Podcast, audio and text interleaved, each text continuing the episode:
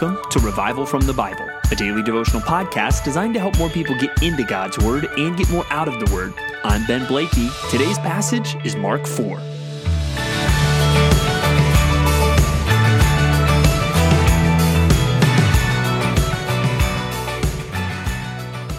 Have you ever been in a storm on a boat?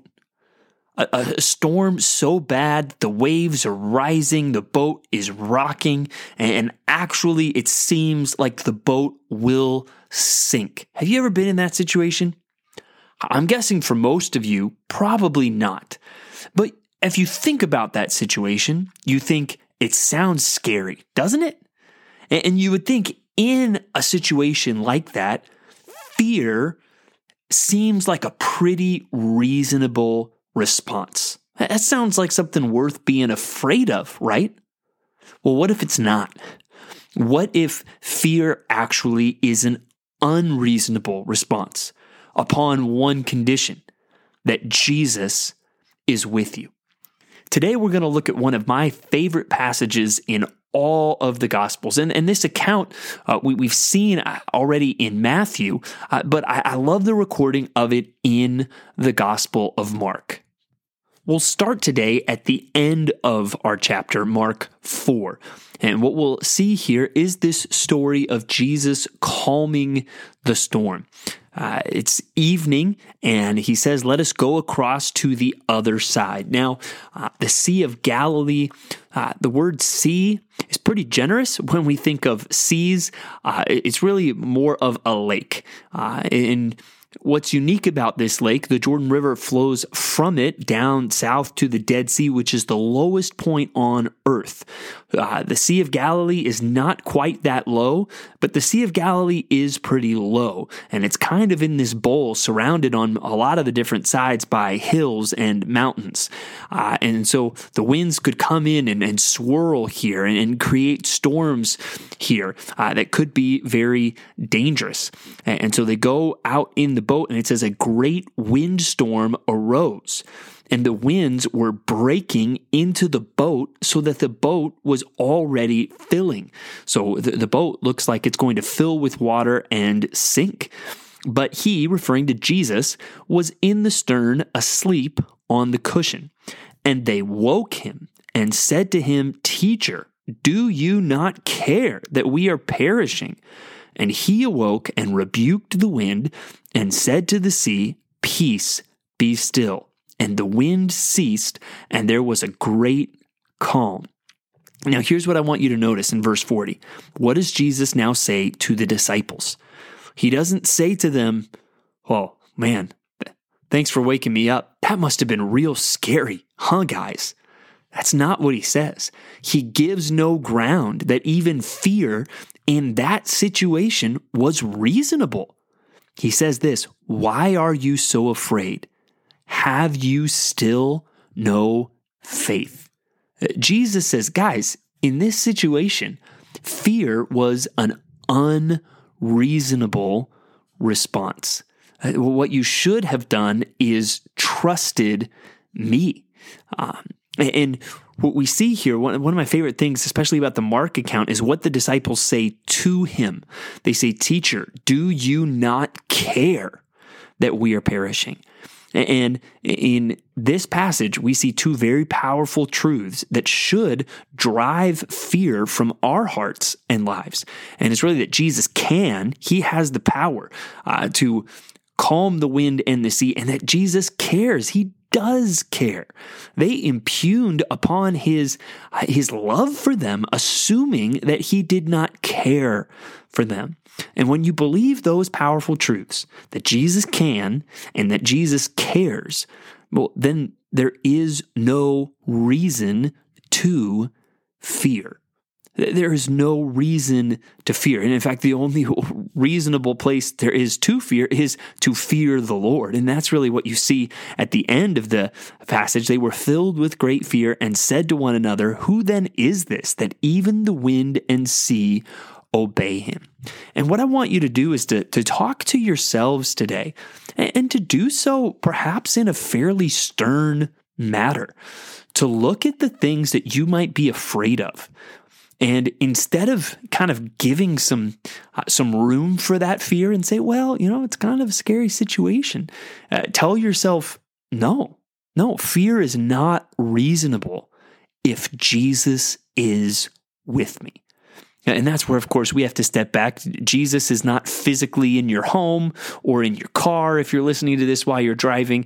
Uh, he is not physically there like he was in the boat, but he has promised us. Think of the last words of Matthew. He is with us always, even to the end of the age. Think of the promises that we'll get to in John of the Holy Spirit who will be with us and will dwell in us. If you have the Holy Spirit, another way of basically saying if you are a Christian, if your faith is in Christ, if you have been born again, Jesus is with you. And because he can and because he cares, you shouldn't be afraid. And we do live in a world where there is so much that is frightening. But one thing that should stand out about us is that we should be fearless. And I think if we're honest, we could all grow in that. And I hope this story in Mark 4 really encourages us in that direction. Now, let's go back now to the rest of the chapter, which the, the whole rest of the chapter, the, the thing at the end with the storm is kind of a departure from the theme of, of the rest of the chapter, which is all about parables. And we studied this some as we looked at Matthew, but he starts with the most familiar parable, the parable of the sower. And we see that Jesus begins to teach in parables. And we see again, at least part of the purpose of these parables was to conceal the truth uh, to those who do not yet believe. And one commentator even describes describes these people as persistent unbelievers. Um, and we know there are no neutral responses to teach, Jesus teaching. You're either drawing closer to him or you are hardening your heart and going farther away. And so, in some way, this is an act of, of judgment, uh, withholding the, the, truth from these people. But I guess you could say another way, it's almost an act of mercy uh, so that these people are not hardening their heart even more by understanding this truth and rejecting it. And you see here, he doesn't quote exactly like he does in Matthew, but he references Isaiah 6 uh, there as he describes why he teaches in parables. And then we get to some of the specific parables, and uh, one of which we'll even see is unique. Uh, some of these things you're saying, oh, yeah, I heard this in Matthew, but one thing that's uh, unique we'll get to in verse 26. But before that, in verses 24 and 25, it says, Pay attention to what you hear. With the measure you use, it will be measured to you, and still more will be added to you. For to the one who has, more will be given, and from the one who has not, what he has will be taken away. And this is really, I believe, in response to Jesus and his teaching. So, for those that really press into uh, Jesus' teaching, again, what was said right before this was if anyone has ears to hear, let him hear. Those that faithfully seek to hear uh, the teaching of Jesus and are pressing into that and seeking to use a great measure in understanding Jesus, there is a blessing that comes from that. So let this be an encouragement to you. Dig into the scriptures, dig into the word of Christ, knowing that there will be blessing that will come from that. But if you ignore that, uh, that's not going to be good. And then we see the more unique parable in verse 26. The kingdom of God is as if a man should scatter seed on the ground. He sleeps and rises night and day, and the seed sprouts and grows.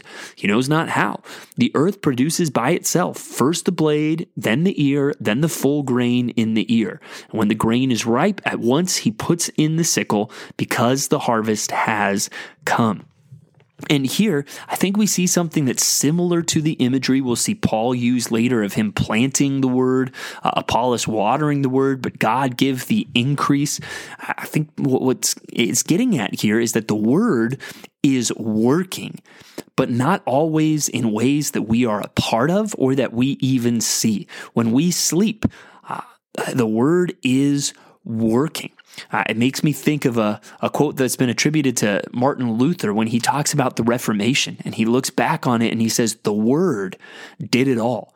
And, and that, you know, we even think of as, well, that's something we still study in history. What a great movement. Well, I bet I, I bet if you were just living the day to day life of Martin Luther, it didn't seem like a lot was happening. Uh, maybe each and every day over the course of years, yes, it was working in great ways, but in, in the moment, you, you can't always see. Uh, even as a preacher, I see this. I preach a sermon and it's not as if, whoa, I see immediate results from all of it.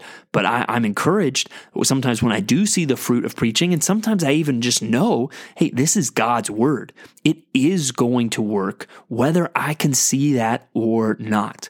And so, really, the application now from both of those things is I want to encourage you to press into understanding the scripture and studying the scripture. And I want you to press into passing on the scripture, being a part of the proclamation of God's word, whether that's through evangelism, whether that's through serving in the church and teaching opportunities you may have, whether that's through uh, just counseling other people, whether that's through teaching kids or grandkids. Uh, seek generously to understand the word for yourself and seek to pass it along, knowing that it is going to work. You might not always see that in the moment, but we trust in the Word of God. Even one verse that comes to mind, considering this parable, one that I come to often, even as I pray in preparation of preaching, uh, comes from Isaiah chapter 55. And towards the end of the chapter, in verse 10, it says, For as the rain and the snow come down from heaven and do not return there, but water the earth, making it bring forth and sprout, giving seed to the sower and bread to the eater. Man, there's a lot of connections there to the parables in Matthew, or sorry, in Mark chapter 4 that we're looking at. Verse 11, So shall my word be that goes out from my mouth. It shall not return to me empty, but it shall accomplish that which I purpose and shall succeed in the thing for which I sent it. God's word is powerful. And you may not see that in the moment, but we can trust that. So I want to encourage you press in, study God's word for yourself, uh, generously pass on what you learn from the word of God, and trust that it will work. And then remember where, that chapter ends the story of Jesus calming the sea and give no quarter uh, to fear in your heart today. Remind yourself that's not reasonable because Jesus is with me and he can and he cares. So I will trust in him today. Thanks for digging into God's Word with me today on Revival from the Bible. For more resources, check out revivalfromthebible.com. To learn more about Compass Bible Church Treasure Valley, go to compassbible.tv. The grace of our Lord Jesus Christ be with you.